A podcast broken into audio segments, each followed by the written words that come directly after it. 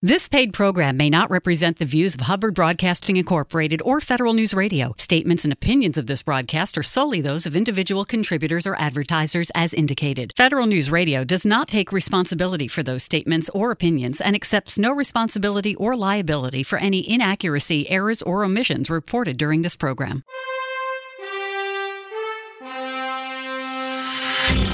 This is the Business of Government Hour, a conversation about leadership and management with government executives and thought leaders who are truly changing the way government does business. I'm Michael Keegan, your host and leadership fellow at the IBM Center for the Business of Government. The Office of Naval Research ONR and the Naval Research Enterprise are the catalyst of future naval power, ensuring technological dominance for its fleet and forces. This enterprise is tasked with discovering, developing, and delivering new technology and capability for the Navy and Marine Corps by sponsoring new research and creating new capabilities for America's sailors and Marines. What are the strategic priorities for the Chief of Naval Research? How is ONR changing the way it does basic and applied research? I'll explore these questions and so much more with my very special guest, Rear Admiral Lorin Selby, Chief of Naval Research. Admiral, welcome to the show. It's great to have you. Thank you very much. Great to be with you. So, would you tell us more about the history and mission of the Office of Naval Research, ONR? Why is it so important to the success of the U.S. Navy and the Department of Defense now more than ever?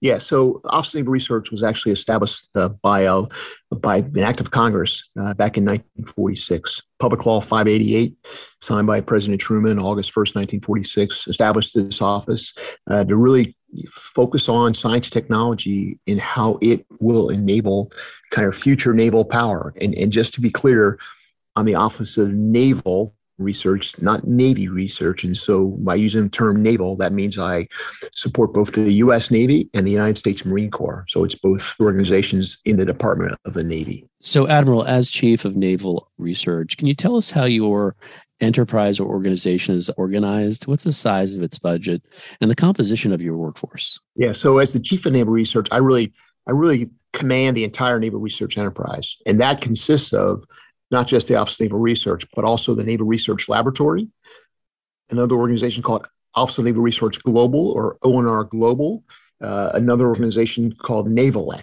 um, and, and there's another organization which does highly classified work. So there's a bunch of different entities that are part of this entire enterprise. And as the chief of naval research, I oversee all of that. A lot of people just confused me with just leading ONR. And that's because that's kind of the vestiges of how this positioning was created. It was created back when ONR was established in 46, but over the years, these other organizations have been added to it. And so now it's the entire naval research enterprise. And so we're responsible for, again, Navy and Marine Corps science and technology. And in, in kind of the, the way we do budget budgeting in the in the military and the in, you know the DoD, we've got RDT&E funding, so research, development, test, and evaluation money, and even that is broken into you know, like eight different flavors.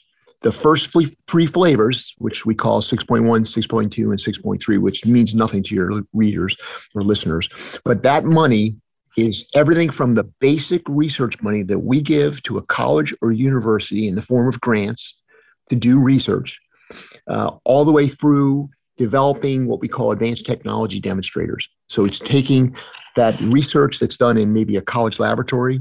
Eventually, you determine that there is or there is not a naval application. And if there's not, we, we stop the research or we change the re- direction of the research to go in a different direction. But once it has a naval relevance, we start applying different monies to it, which is now applied research dollars, which now has an application for what you want to do with that, that technology. And then from that, you'll actually develop some kind of technology demonstrator to prove to a warfighter, a sailor or a marine in my parlance, that this technology has relevance to them. And so that's kind of how we do it. We take things take things from a technology readiness level, you know, you know, zero basically you know, ideas form. So TRL one up through TRL five or six. We don't take it all the way to nine, which is the most mature you can be, but we take it to five or six, and then we have to find a home for the technology. We've got to find a transition partner that will take that and either put it into a existing platform or make it something new for a new capability that doesn't even exist yet. And so those are um, those relationships and those transitions are where you have what we call the valley of death. So sometimes an idea will get to that tier level five or six. We may think it's it's relevant, it's worthy of transitioning, but no one on the other side of, the, of that valley either has the money, the timing is not synchronized properly, or they just don't have an interest. And sometimes those ideas fall into the valley of death and they don't transition. Sometimes those things, maybe they should fall into the valley. I don't think everything, if everything transitioned, you're probably not trying hard enough. So probably having a few fails is good. Uh, I, unfortunately, I feel we have too many fails. And so one of my quests, one of my missions over my past almost three years now in this job is to really try to tighten up that, you know, put, put a bridge across the valley, as it were, tighten up the processes to move more tech across that bridge. And if you're going to fail, then let's find out quickly. Let those things fall in that valley quicker and then move on to the next thing. And so we do that. Uh, do this with a budget of on the books, it's about 2.5, 2.6 billion a year. We traditionally get additional money from Congress in the form of, you know, we call it plus ups or additional money. Um, this year, we we're looking at almost a billion dollars of additional funding coming from Congress for for other other projects.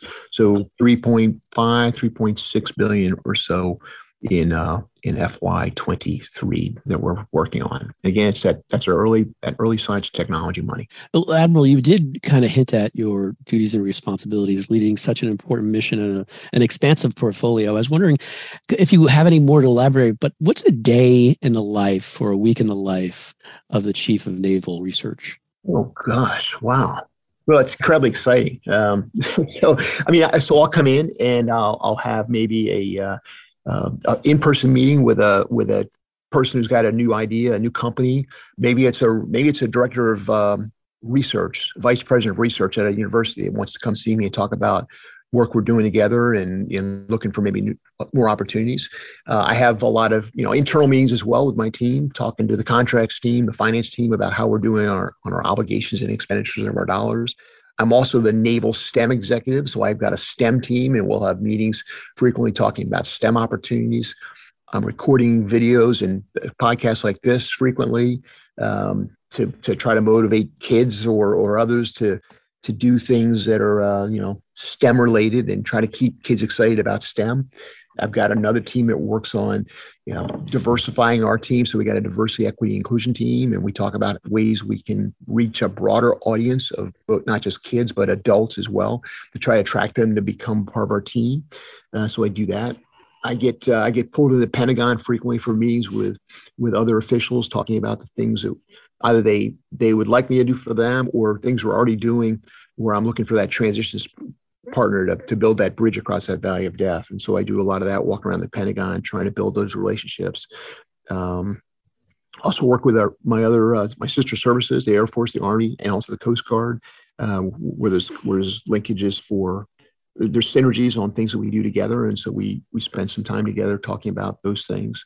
I work with the Office of Secretary of Defense Research and Engineering, so the Honorable Heidi Shyu and her team, uh, on a lot of issues, talking about things we can do up to the you know OSD level to support her and, and the Secretary of Defense's mission. So it's a it's a host of things. It's a very busy day, and then I travel. I, I have uh, a fair amount of travel I have to do. Some is domestic, uh, going to see maybe some research we're doing somewhere, going to a university, going to a STEM event to see kids doing robotics competitions, and then some's international. I, I have a I have a whole nother hat where I'm the senior naval national representative. So naval topics for, for, in this case, it's really Navy topics. It's for the chief of naval operations. I'm his representative in countries around the world talking about everything from science and technology projects we can do together, even up to the point of developing capabilities together. So uh, more mature things beyond science and technology. And I spend a fair amount of time on the road uh, with those relationships. And, and sometimes they come here and we host them here at uh, in my headquarters here in Arlington. So so yeah, so my days are very very busy, but but all in all, it's it is the best job I've ever had. I mean, it is an amazing amazing job. I meet amazing people and exposed to amazing technologies all day long. It comes through. I'll tell you that your passion definitely comes through, sir. So the question I, the next question was around. I, it's a very exciting uh, portfolio that you lead, and it, just giving a sense of what your week's like. Uh, I don't. Uh, you gotta be got to be two of you, but I'm wondering What are some of the key management challenges you face in your role, and how have you sought to address some of those challenges? Yeah, I mean, I think I've hit some of that. So, so some of this is this transition to technology. I, I have been saying for a while, and if you've been reading my stuff on online or seeing my videos, I truly believe we are in some ways still fighting the last fight. And, and in this, what I'm talking about is kind of the Cold War model.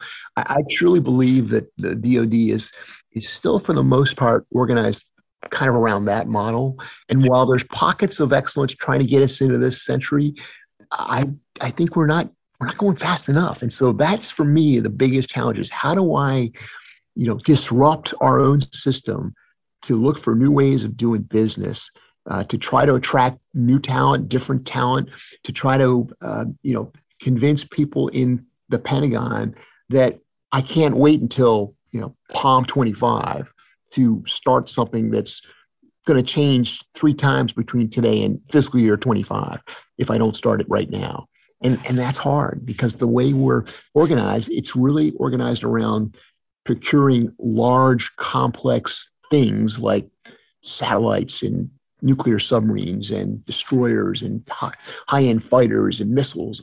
And we still need those things. So I, am very clear when I speak to people that I'm not suggesting we not do that, but I, I think we need to have another host of systems and sensors that are actually a lot simpler and maybe they're complicated, not complex. Uh, you know, that's there's a nuance there, but but it's not complex. It's it's complicated, and as a result, maybe they're even less expensive, and and maybe they don't have as much range or endurance, but still they have a purpose and a function. And so I've been talking about this for a couple years now, and it's really starting to resonate with people. And you know, Chris Brose and I have uh, had some great conversations. You know, he's he's a believer in this kind of future, more agile kind of uh, warfare uh, he wrote that book, The Kill Chain, a couple years ago, which, uh, which he and I have had some great discussions about. So it is starting to catch on in pockets. And I, I think the biggest thing I'm most proud of in this job is I think I've actually allowed a host of younger and middle tier people, civilian and military, to actually kind of ask questions and, and question the way we're doing business in a respectful manner. But they're actually questioning and, they'll come up with new ideas. And you can see the excitement, you know, when you go into a group of these folks and you talk about these, you know, advanced concepts, they get it. And, and I'm not suggesting my, my peers don't get it. They do get it, but they're also kind of, they've been in the system long enough and they've been doing things the same way long enough that that's kind of what they do. And oh, by the way, we still got to do that stuff because we're still building those complex things. It's how do you allocate enough time in your day to also focus on these other things which I think are tremendously impactful. And so that is one of the biggest challenges is how do you change the system or develop maybe a, a, parallel system that does these alternate kind of what, what I call the small, the agile, and the many type things, while you also have another system, which is really the DoD 5000 and the acquisition system we have today that does the, the complex things. Let that system keep doing that. Arguably, it does it pretty well. I mean, yeah, you can knit, knit out of here and there, but at the end of the day, you get a really capable Virginia class submarine or Joint Strike Fighter or you know uh, Arleigh Burke destroyer. It does that pretty well. So let that system do that. We need something else for these other things that I'm talking about. Things that are much more digitally based, software based systems and sensors. We need a we need a different model to go do that, and, and that's part of my scout campaign. You know, I'm, I'm scouting for new ways of doing business, scouting for new approaches to experimentation, scouting for new approaches to solving problems. You know, that's another thing I talk about a lot we're so focused on requirements, which again takes a year or longer to develop a requirement. You then have to budget for it, and you have to go you know, procure whatever you've got the requirement for. Again, big billion dollar things, that's a good process. You still want that requirements process. For most of these other things I'm talking about, we need, we need to become problem focused. What's the problem we're trying to solve? And then go seek solutions, many of which are potentially commercially available. And I don't even need to go design or build. I just go buy it and provide it to the warfighters. Hell, maybe I don't even buy it. Maybe I just contract for it, contract for the service. Put that sensor in this block of the ocean and give me data. I'll pay you day for day. I mean, it's that kind of model. So I'm trying to really tilt it the way we do business to open different pathways for solving problems that the warfighters have right now that can be solved much more quickly than developing a requirement, putting it in your POM 25 request, and then going through all the long stroke of things you do in the traditional acquisition process. This has got to be something different. And that's that's what I'm trying to do. Good way to segue to my next question about how you lead. And so, what are some of the characteristics of an effective leader, given your background and experience? And maybe you could share with us some of your leadership principles you follow. Yeah, I mean, I think for me, um, uh, the biggest thing that I have kind of learned throughout my life is that uh, you, uh, I, this is just for me, and uh, maybe it applies to others. I, I have to first come into any new organization or team or any any decision that I'm leading and I have to learn about it. I want to get, I want to, I want to get aligned to the, the, the current circumstances. So I spend a, a, little bit of time just listening uh, and learning, um, being inquisitive, asking questions, um, asking why. Ask why a lot. You know why why we do it that way. You know why why is it uh, you know this then vice that. Um, I try not to be prescriptive, at least not too soon, because as soon as I'm prescriptive, you know people just kind of tend to fall in line and do what you say and that's that can be dangerous if you if you haven't taken the time to get out of the insight so i i find it's preferable to listen vice to talk initially at least initially ask probing questions and just listen and i, think i've learned that uh, you know from days of commanding a submarine until now i mean I, I, I think that's done me pretty well and then get to know your people and, and recognize that one of your functions as a leader is to ensure that the people that are solving the problems for you or doing different jobs for you, your mission is to support them and to remove any of the major barriers that get in their way. Um, don't don't try to micromanage what they do. Yes, it's okay to ask them for updates once in a while and status what they're doing, but don't you know don't overburden them with uh, micromanagement. Uh, but really be there to remove the barriers that that get in their way, and then build teams that can you know solve the problems. And for me, that's always been to build kind of a diverse team, diversity in every aspect of diversity you can think of. Don't make it too big because it gets too big, it becomes more of a committee vice a vice a team trying to solve a problem, and uh, and just unleash them on the problem. And, and, kind of stand back and again look for barriers and then go bust the barriers down and then get back out of the way again. So that's kind of the way I do it. Um, I don't know. It's that's I think that's done me pretty well. And again, I, I've gotten I really love people uh, I love building teams and I love finding problems or looking for new opportunities and then unleashing those those teams of people to go you know solve the problem or to or to help develop kind of a new a new concept that's never even been done before. That's exciting and fun for me. What are the key strategic priorities for the Chief of Naval Research? We'll explore this question and so much more when our conversation continues on the Business of Government Hour.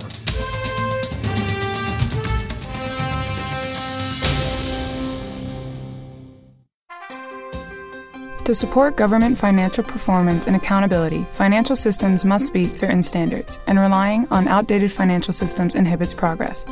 ERP vendors are encouraging clients to move to the cloud and consider new technologies such as robotic process automation, blockchain, and AI to enhance financial productivity. Download the IBM Center Report Financial Management for the Future at businessofgovernment.org to learn why and how government can evolve to meet the demands of a digital world. The Ebola crisis in West Africa from 2014 to 2016 was an epidemic that put emphasis on global capacity to respond to international disasters. How can government better assess the needs of those affected and help them? The IBM Center report, Responding to Global Health Crisis by Professor Jennifer Widner, breaks down the U.S. response to the Ebola crisis and provides insights on lessons learned that may aid the government responses in the future. Download your free copy, Responding to Global Health Crisis, at businessofgovernment.org.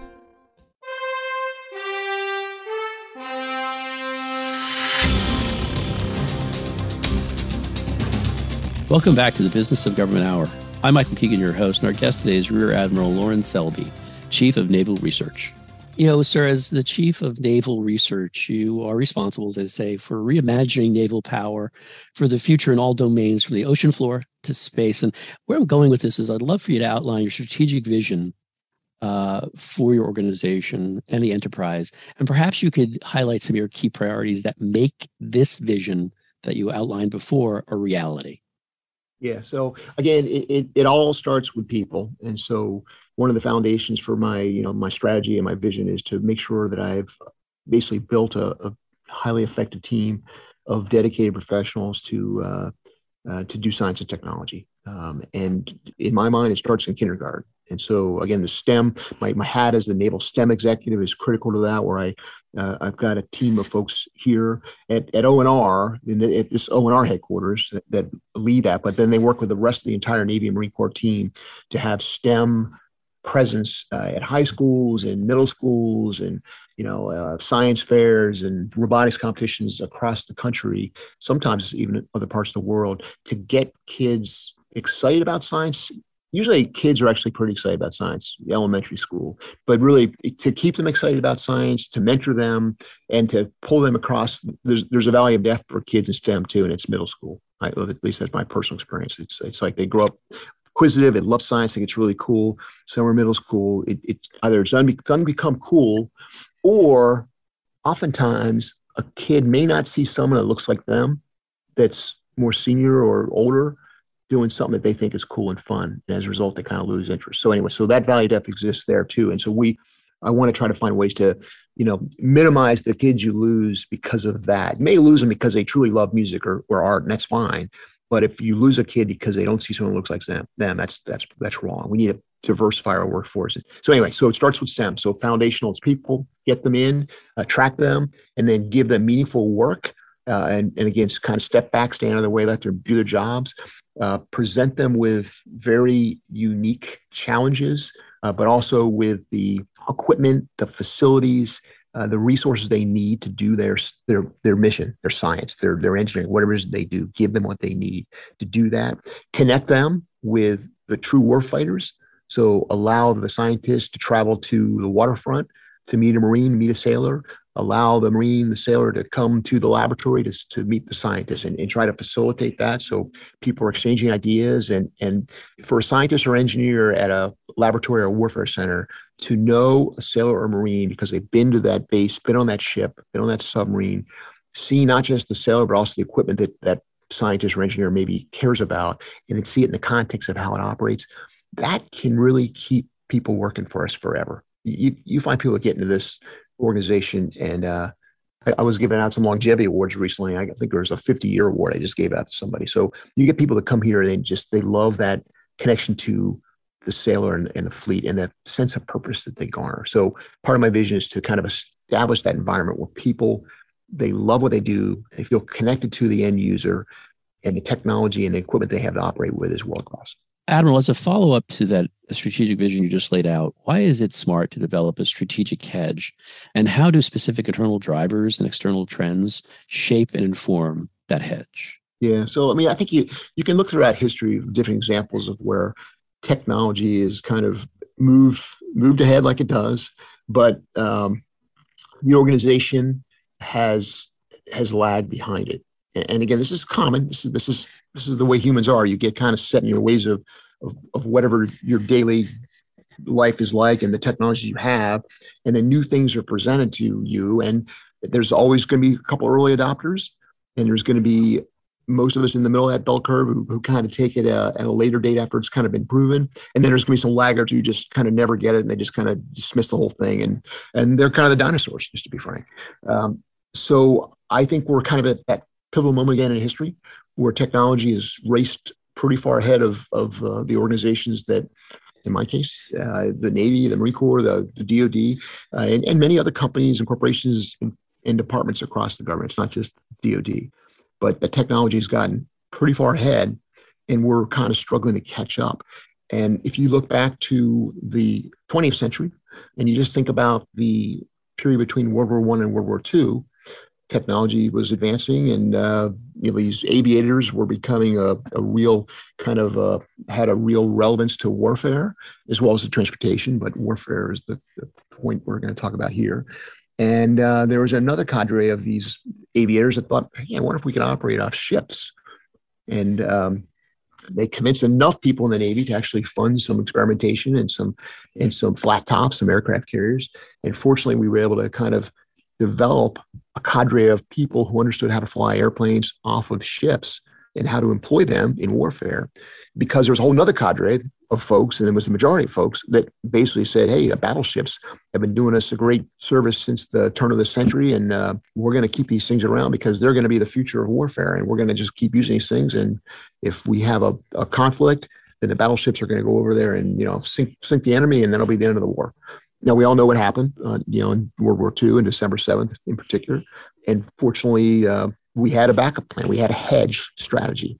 And that's kind of what this the hedge strategy. It's just like investing. You may have a primary asset that you, you put a lot of your money in, but you also want to hedge that because what if that primary asset takes a hit in the stock market? You want to have a, another strategy that's got maybe some other types of investments that will weather that storm, as it were. Same thing here. We need to have a hedge. So I think today, I think you look around the Navy um, Marine Corps, and the hedge strategy is really based upon these complex things I talked about. You know, again, high end fighters, submarines, aircraft carriers, destroyers, satellites. And I, I just think we need we need a backup plan because I think like everything in life, um, you know, there's there's a point where that technology or capability is at its peak, and there's a point where you move past that and something else takes its place. And again, I am not suggesting that's going to happen tomorrow, but I think it's within kind of sight this century that that transition will happen, just like it did in the last century, and we need to be ready for that which means we start trying things, experimenting with new concepts and technologies, and over time, making them more and more a part of your mainstream operations. And if something were to happen one day and we take a hit, uh, we'll have a backup plan. We'll have some other ways of also responding. That's the long way of talking about the hedge strategy. That's what that is. That's wonderful perspective. And sir, earlier you mentioned the idea of embracing uh, the small, the agile, and the many. Can you explain this phrasing and concept means in practice? And what are some of the multiple advantages of associating with this small, agile, many platforms? Yeah. So again, in contrast to the large, complex warships and uh, and fighters and satellites, which which also are very expensive, um, it's hard to produce those quickly because it does take time to build, and it's hard to produce those in numbers because we don't have an infinite, you know, numbers of number of dollars in the treasure. We just don't. So you're never going to really be able to build the amount you need or reconstitute quickly enough because again the, the, length of construction span times is you know on the order of five or more years for most of those kind of things. So the contrast to that is this idea of the small the agile and many. So literally smaller in, in terms of uh, maybe physically smaller but also cost size you know smaller. Um, as a result you can have many of them but the agility part is critical as well and it's not necessarily the physical agility, although that's nice. It's really the agility in the sense that I can very rapidly adapt and modify what it looks like, what it sounds like, the design of it, the operating patterns of it, everything from the acoustic signature, the RF signature. That agility is critical. I think it's a critical in wartime, just as, as it's critical in the business world. If you have a product that you've commoditized, if you don't find a way to change that from time to time, someone else is going to beat you in the market share. That's why you see new iPhones every year, new Android devices every year. I mean, they're all trying to outcompete each other, so they're trying to maintain some agility. Apps, you know, you can they update apps like every flipping day. I mean, so that agility to be able to rapidly modify and change is critical to survival, survival of species, survival of of uh, of navies or marines, Marine Corps. So that's what I'm talking about. So small, as well as cost point, uh, agile, that adaptability being very rapid, and many. You can deploy these things in the hundreds or thousands. And that the number is is important because some degree of this is to confuse and confound an adversary. Some is to provide kind of wide area coverage of an area.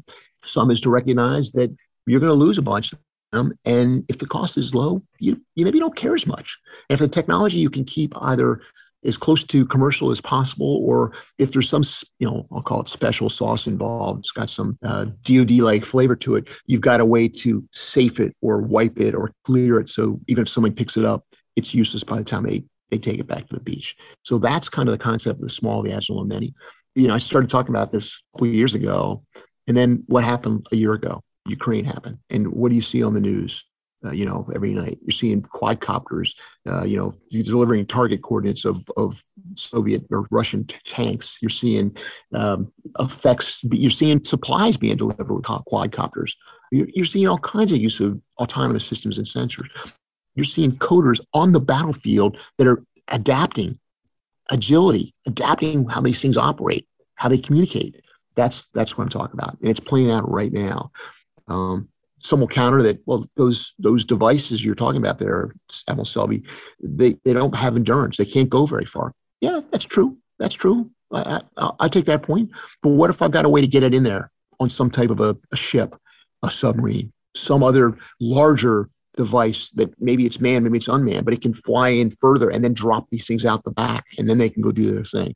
That's how you get after this. And I think over time, endurance is going to is going to improve. The agility is going to. It's not going to. They're never going to fly as far as a you know go as far as a nuclear submarine. I got it, but they still have tremendous utility, and I think can actually uh, kind of tilt the balance of power if you if you employ it the right way. And that kind of uh, your your anecdote uh, that you just shared kind of hits right into my uh, my question around autonomous systems. I don't know if you have anything else to like. I'm, I was wondering how you're perfecting this technology. Is there anything you want to share with us there? Well, I mean, I think one way is experimentation. You, you do a lot of experimentation, and again, you do that with uh, some of you do in a in a modeling sim world, to just proof of concept before you even go spend a lot of money uh, or spend a little money. Uh, then eventually, though, you want to you want to get the device, the thing, whatever it is you're working with, and you want to go put it in a relevant environment and see how it does. And you want to have real warfighters that understand how it might be used, standing there watching and giving you ideas and, and giving you feedback and you know, and them giving, you know, and, vice versa. You're giving them ideas too. And uh, I think that's how you do, do, experimentation. And that's also, I think, a problem that we have because um, there's a book called Lead and Disrupt. And, and in that book, it talks about the way you disrupt is you have to do three key things ideate, incubate, and scale. So ideate, come up with ideas. I, I think we do that pretty well. I think a lot of organizations do. We got a lot of smart folks. Those sailors and Marines I talked about, they're coming up with ideas left, right, and center. My scientists, my engineers, they come up with ideas. So we have a lot of ideas flowing. That's that's good. The the middle ground incubation is where you take an idea that you think has a relevance to solving your problem and you mature it. Maybe you maybe you've got to build something. Maybe you got to do some coding, and you experiment. You experiment with it to, to further the, the concept into a, a real thing. That's the incubation we know how to do that. I contend we don't do that enough or at a scale that really is is relevant. And that's an area where I want to focus. And that's also a scout focus area is how do you develop that muscle memory and that machine that knows how to kind of do this experimentation all the time. The final piece, scaling, is when you have something that comes out of the, you know, the incubation machine that everybody says, slaps table and says, yep, that's good enough, or that that's perfect. You then have to either buy it in numbers or build it in numbers or contract for it in numbers. We don't do that very well because again, we default back to the the way you build a billion dollar thing. And the first question I'll get is when I say I've got this great thing, they'll say, Well, you have a requirement for that. I'm gonna go, I don't have a requirement for that, but I got a POM, I got a solution. And then they say, Well, put that in your problem 25 requests, Selby. I'm like, that's too late because this this is going to change a hundred times between now and then. So that's a that's another thing we got to solve. And that's where you need a little bit budget agility, contract agility. And I think you kind of need a new process for doing that. We've done this episodically before. We did this actually in uh, in Iraq uh, back when the IEDs were a huge problem, killing Americans daily. Uh, and we put together task forces, a lot of money flow. We brought the labs together, and we actually did that pretty well. So we know how to do it. We just don't do this as an order of practice that I think needs to become part of our DNA for how we do these things. So that's that's a, something we've got to solve. Can you elaborate? What can be done? You've kind of alluded to it, but is there anything in place that's going to change? If they change the DFAR, or what more can be done in this area? I think some of this is going to have to come down to um, the Congress uh, agreeing to give us, uh, you know, I jokingly call it a hedge fund, uh, and and some people like that, love that, and some people hate that connotation. But but we need to have some type of money that has um, enough constraints on it to prevent fraud and you know unethical use of the dollars, but but also enough agility so that it, it's kind of like you can write a check. I mean, if you have a problem in your house and you and you've got to hire a plumber, you just write a check out of your checking account, right? You don't you don't have a checking account for the plumber and a checking account for the gas station and a checking account for the laundry and a checking account for the grocery store. You've got one checkbook. I, I suppose. Uh, you know, I do.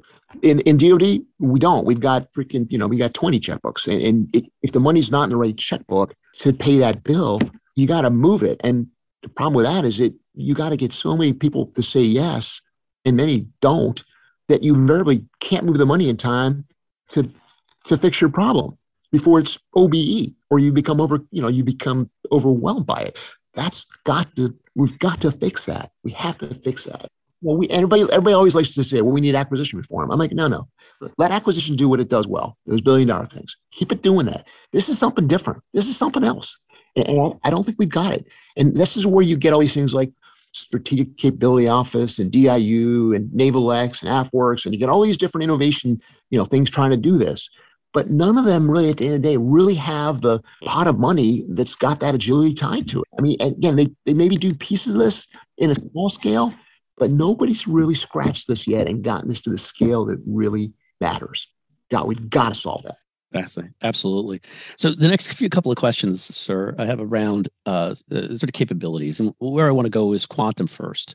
Uh, quantum technology has a lot of promise uh, for fleet deployment. What are you doing in this area? And perhaps you could explain to us the implications of advancing in this technology. So we're, we're doing a fair amount. So let me just be clear: we're not doing quantum computing. Okay, that's that. Others in the government are doing that, and so we're going to let that that be done in other parts of the government, and we're going to watch that. But we're looking at what's the impact of quantum computing going to be on algorithms. So quantum algorithms is something we're looking at. What, what does that even mean? How do we do it? Who should do that? Um, quantum sensing, quantum, for, instance, sensing uh, magnetic anomalies, sensing inertial uh, movement of a, of a platform, um, quantum timing, quantum clocks. So we've got quantum clock initiative we're doing for OSD right now. And then quantum communications and quantum networking so the Naval Research Laboratory just started kind of a new quantum capabilities uh, center for you know for, for the Naval Warfare Centers. NRL, Naval Research Lab, right here in DC, is going to basically uh, be kind of the focus area for me for for quantum activities for the Department of the Navy they've got a team of incredibly talented scientists that have been actually working quantum for years. And again mostly sensing and timing areas. Uh, and that is that is going to continue. They just started some quantum networking initiatives with other agencies in the dc area where we've got some some unused fiber optic cable between facilities and we're going to do some quantum network testing. So really exciting stuff tremendously impactful, I think, going forward. Um, even just the sensing and the timing, if you can, you can get even another order of magnitude of accuracy out of an inertial measurement unit, you can potentially prolong the amount of time you stay underwater for a submarine, for instance. Uh, so all of this has tremendous warfighting impact. Um, and in quantum computing. I mean, once once that becomes more mainstream, uh, the algorithms that will ride on those computers, whether it's to do AI or, or the other types of optimization problem solving, uh, could be tremendously impactful. And uh, there's folks at NRL that are already starting to think about that as well. So uh, quantum is, uh, I think, what I would consider three kind of pillars or areas that I think the U.S. and our like-minded allies and partners need to become kind of the fa- first or fastest movers on. How is the Office of Naval Research changing the way it operates? We'll explore this question and so much more when our conversation continues on the Business of Government Hour.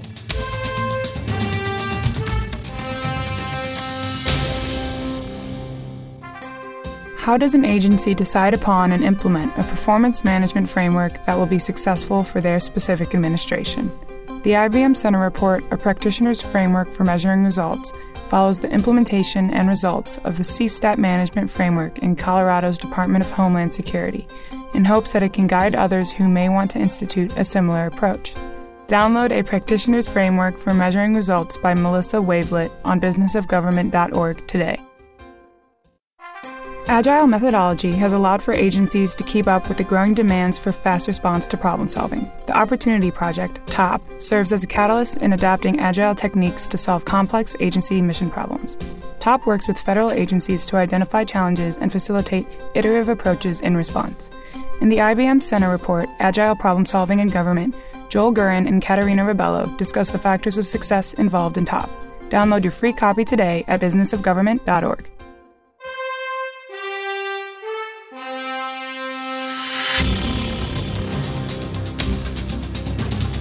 Welcome back to the Business of Government Hour. I'm Michael Keegan, your host, and our guest today is Rear Admiral Lorin Selby, Chief of Naval Research.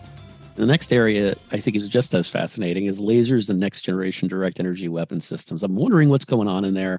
What's the role of this technology in reimagining the way Navy or the naval enterprise will will fight? Yeah, well, I mean, just go back to your sci-fi, you know, stories or books, and the you know ray guns and all that kind of stuff. And so I mean, here it is. You know, it's, it's kind of now real, and we're putting lasers on platforms today. Um, it's funny. I, I oftentimes I'll, I'll, get questions, or maybe it's um, poked a little bit about, you know, Lorin, you, you spend all this money on this basic research, and you know, what has it done for me lately? And you know, I'm like, oh my God, what has it done for me lately? Well, let me tell you what here's what happens if I spend zero dollars on basic science or basic research today, I guarantee you, you'll get nothing. You'll get nothing in 5, 10, 15, 20 years. But if I spend, you know, $100 million, I can't quantify that. You're going to get, you know, I can't tell you exactly what you're going to get, but I guarantee you're going to get, you're going to get some credible capability. Laser. Okay. So lasers, ONR started funding something called the Maser back at Columbia University back in the 50s. Okay. That became the laser. That became initial laser research technology development. Yes, it took until the 2000s before you had a laser on a ship. That's a long time. I got it. Host of reasons why that, you know, the, the zigs and zags that prevented that from being done faster. But I guarantee if we had not spent those dollars back in the 50s, you'd probably still be waiting for lasers. So that is critically important for that basic research to be doing that kind of research. So lasers, what does lasers do for us? Well, if I can actually use a, use a laser to take down some type of a airborne contact, whether it's a quadcopter or a missile or a, a you know a fighter aircraft. That means I don't have to use some other weapon system that takes up space on my ship or submarine to take it down. I have a limited space on our platforms. Um, I can only carry so many missiles, so many rounds for phalanx guns or other systems. And as a result of that, if an adversary is trying to overwhelm me with a large number of, whether it's small, agile, many things like I've been talking about, or if it's missile systems, I'm going to pretty much run out of weapons to take those weapons out pretty quickly. Lasers, on the other hand, if I can perfect the technology, have enough power, have enough directional beam control, uh, and be able to get that energy from that laser beam on that target long enough, somehow disable it or destroy it, I can fundamentally change the, the calculus on how I defend my ship. And so then it becomes more of a question of, well, which contact, which which incoming threat do I take out with which one of my different systems on board? Whether it's a laser, a high-end, you know, standard missile, you know, or even down to the phalanx, or or maybe I try to use some kind of a, a decoy to draw it off my ship instead of trying to kill it. How do I prioritize that? That becomes the challenge at that point. And so we're doing this kind of doing a couple things. One, obviously, lasers are, are being deployed. We're actually working very closely with the other services and and uh, OSD Research and Engineering (R&E) to develop higher energy laser systems. Uh, that is ongoing work that will result in systems going on platforms in the next several years. Additionally, we're working on some initiatives to utilize artificial intelligence to help the combat systems on our platforms, assess the incoming threats, and then help prioritize which uh, effector takes out which incoming threat. And again, if you leave it up to the human to decide, you're going to basically, you know, try to kill everything as far away as you possibly can, which means you're going to have a lot of leakers and a lot of others that are going to get through.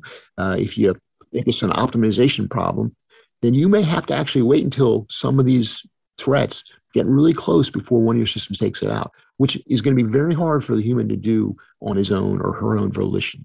So if I can have the AI help me prioritize, and in some cases, even take my hands off the trigger, as it were, and let it just do what it does to take out the threats in an optimized way, much better chance that you'll survive that engagement. And so we're working on that as well. Fascinating. I want to switch gears from laser and quantum to additive manufacturing and talk about what you folks are doing in groundbreaking advances in this area. Maybe perhaps tell us a little bit about the Lightweight Innovation for Tomorrow Lift Metals Manufacturing Institute. And and and then I have another follow-on question from that. Yeah. So I, mean advanced manufacturing, additive manufacturing, whatever you want. I, I like to call it advanced manufacturing because it takes all kinds of different technologies. Um, transformational, uh, as you can imagine. Um, when I was a chief engineer, my last job over at NAVSEA, um, really started getting in this whole world of, of AM and what's happening in that arena. Um, has the potential to totally transform the way we uh, obviously manufacture weapon systems. It has the ability to allow you to create shapes and forms physical objects that you just cannot manufacture any other way. Um, that's incredibly exciting that can result in everything from greater increased strength to reduced weight just tremendous opportunity. It's just it's convergence of cyber and physical that's really just transforming the world right now. Um, brings in the best practices of digital engineering and digital design, marry that up with uh, advanced manufacturing, and then you can accelerate maybe some aspects of your design process. You can optimize kind of the physical structures that you're creating with these these new techniques.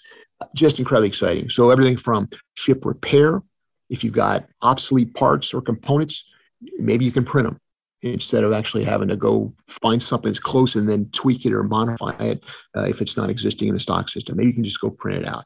So a lot of huge potential here for logistics.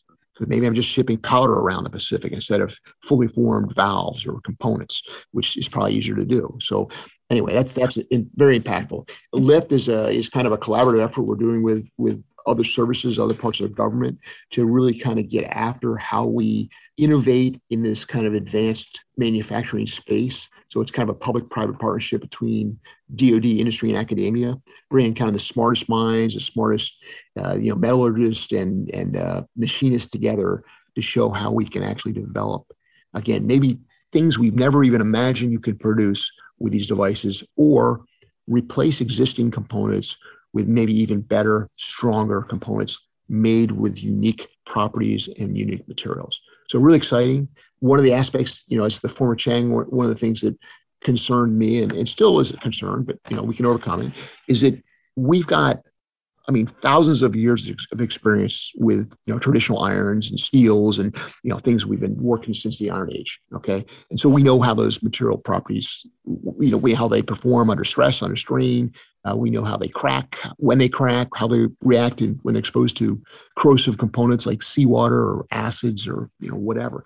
When you manufacture something with a you know advanced manufacturing technique, especially additive manufacturing, the structural properties of the material can be can be totally different in fact, you can blend materials in ways you cannot do in any other way. The orientation of the build of the print component can change the structural properties in different axes and different orientations. And so we have got to figure out how do we characterize these components to assure ourselves that we put it on a plane or on a submarine that it's going to perform the way you would have expected a traditionally manufactured component to perform, or maybe even better. But how do you prove that to yourself? And that that's going to take a little bit of effort. But organizations like Lift, other um, America Makes, these organizations are trying to get after that. Good news, aviation, commercial aviation is looking at this really hard, as is automotive manufacturing. So they're starting to gather data. They're starting to do testing we've got to work this together as a team. It cannot cannot be any single organization doing this. It's just it's too gargantuan a project to do. But it's, it's so impactful that it's it's a it's a must do. It's an absolute must do. Excellent perspective. I want to switch gears a bit and, and get to the idea you've mentioned you know um, data is the new oil and software is the new steel in this environment. So i was wondering how has the adva- advent of digital systems fundamentally changed the design capabilities and principles on which organizations must operate to be successful in a di- digital platform?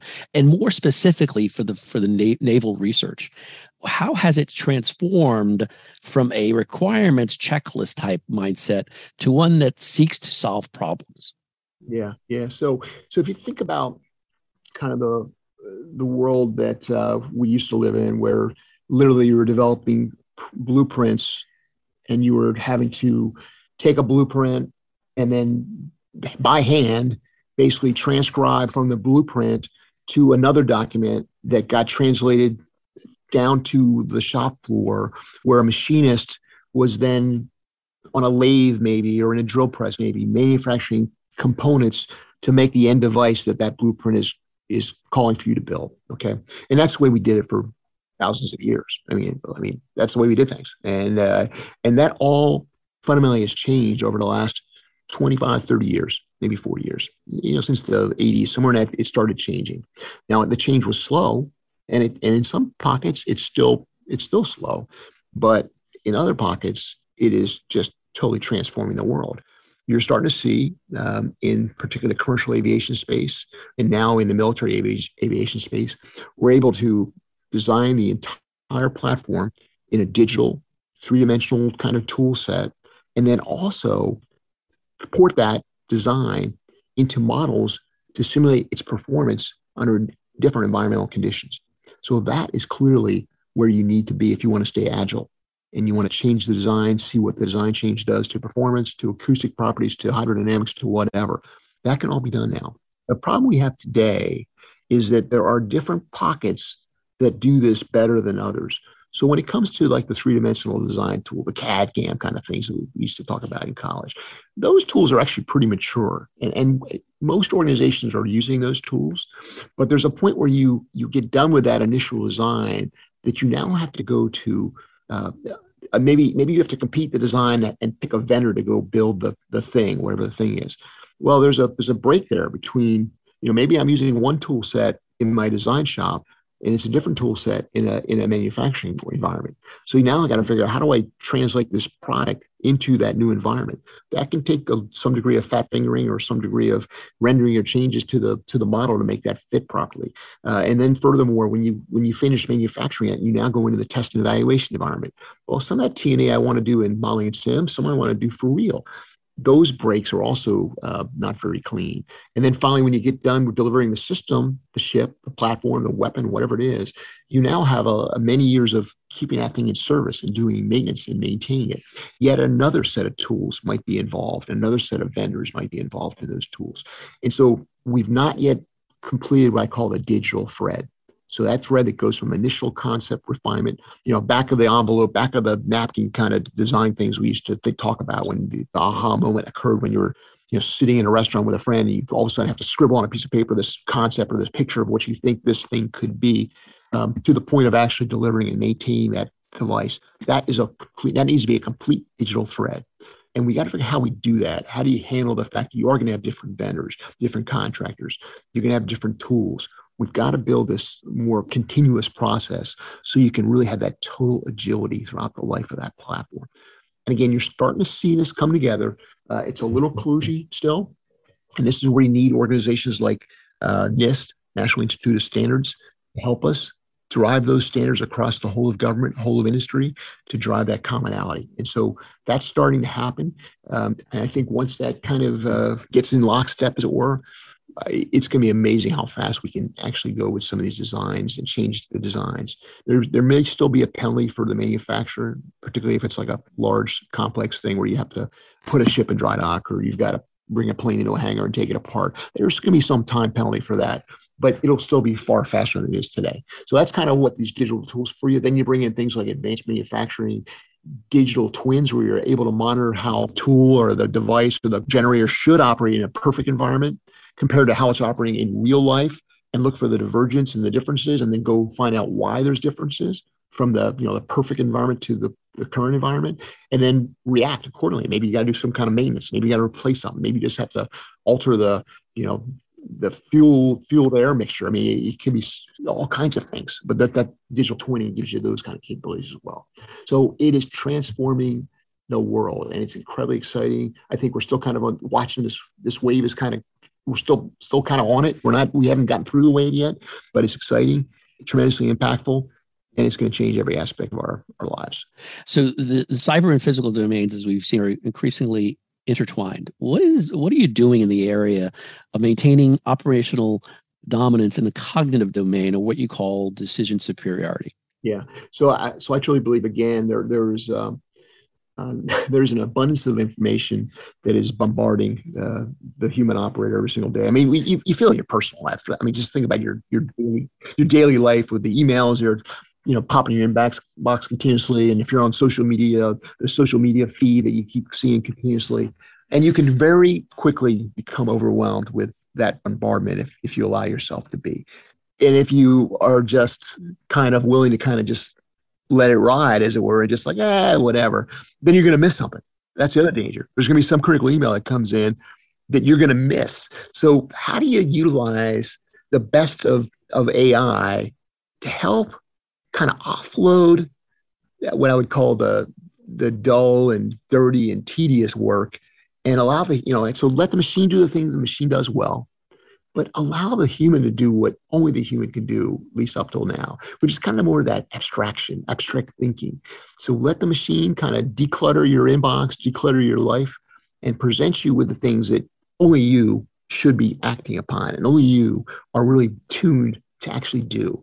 That's kind of what we're trying to get after. I mean, you can kind of think back to John Boyd and his OODA loop when he really came up with this idea of observe, orient, decide, and act. Um, and, and even that is very simplistic. In fact, if you go Google John Boyd, there's a whole host of papers you can you can find from him, which are fascinating. And OODA loop is just it, it dumbs it down beyond belief to what he really was getting after. But if you just take that as a simplistic starting point for this discussion, the observe part is really your sensors, whatever sensor you have that are observing the environment and bringing that information back to you. So the orient and decide part of the OODA are the key pieces that I'm getting after. So observe sensors, got it. We, we got those.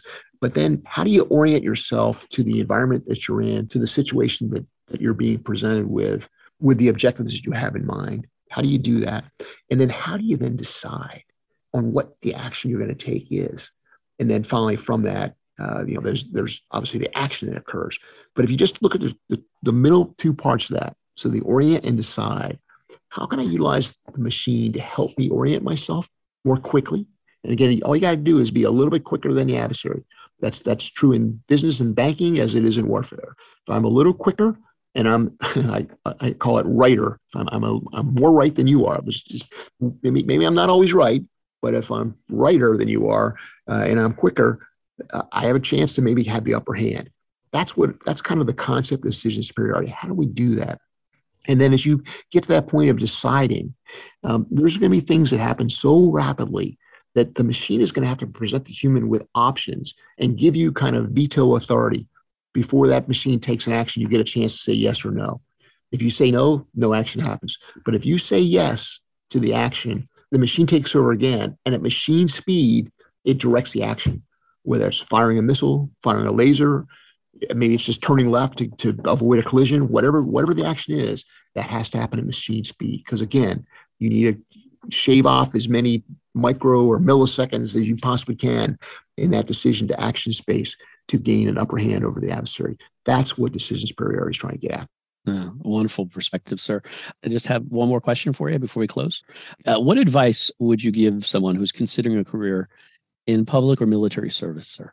I would say there, there's nothing more rewarding uh, than, uh, in my so my case, military. I'm biased from from biased, uh, but I, I, think there's nothing more rewarding than than serving your country. And you, you can do that as a civilian or an active duty member like myself. You're serving the nation, the people. You are defending the ideals that are be, still held in the Constitution uh, from our great nation. We need bright, smart, energetic people in our team across the spectrum, whether it's again as a civilian or as a military member. The work is impactful. Again, if you if you get connected to a warfighter or, or someone on the, the what I call the pointy end of the spear, uh, and you, develop kind of a personal relationship with that person because you understand his or her problem, and you then want to be a part of helping solve it. There's nothing more rewarding than that. Admiral Selby, thank thank you for joining me today. But more importantly, sir, I'd like to thank you for your dedicated service to the country. Thank you very much. It's been an honor. This has been the Business of Government Hour a conversation with Rear Admiral Lorin Selby, Chief of Naval Research. Be sure to join us next time for another informative, insightful, and in depth conversation on improving government leadership and its effectiveness. Until then, subscribe, download, and listen to the entire interview at Podcast One, iTunes, or on your favorite podcast app, and as always at businessofgovernment.org. For the Business of Government Hour, I'm Michael Keegan, and thanks for joining us.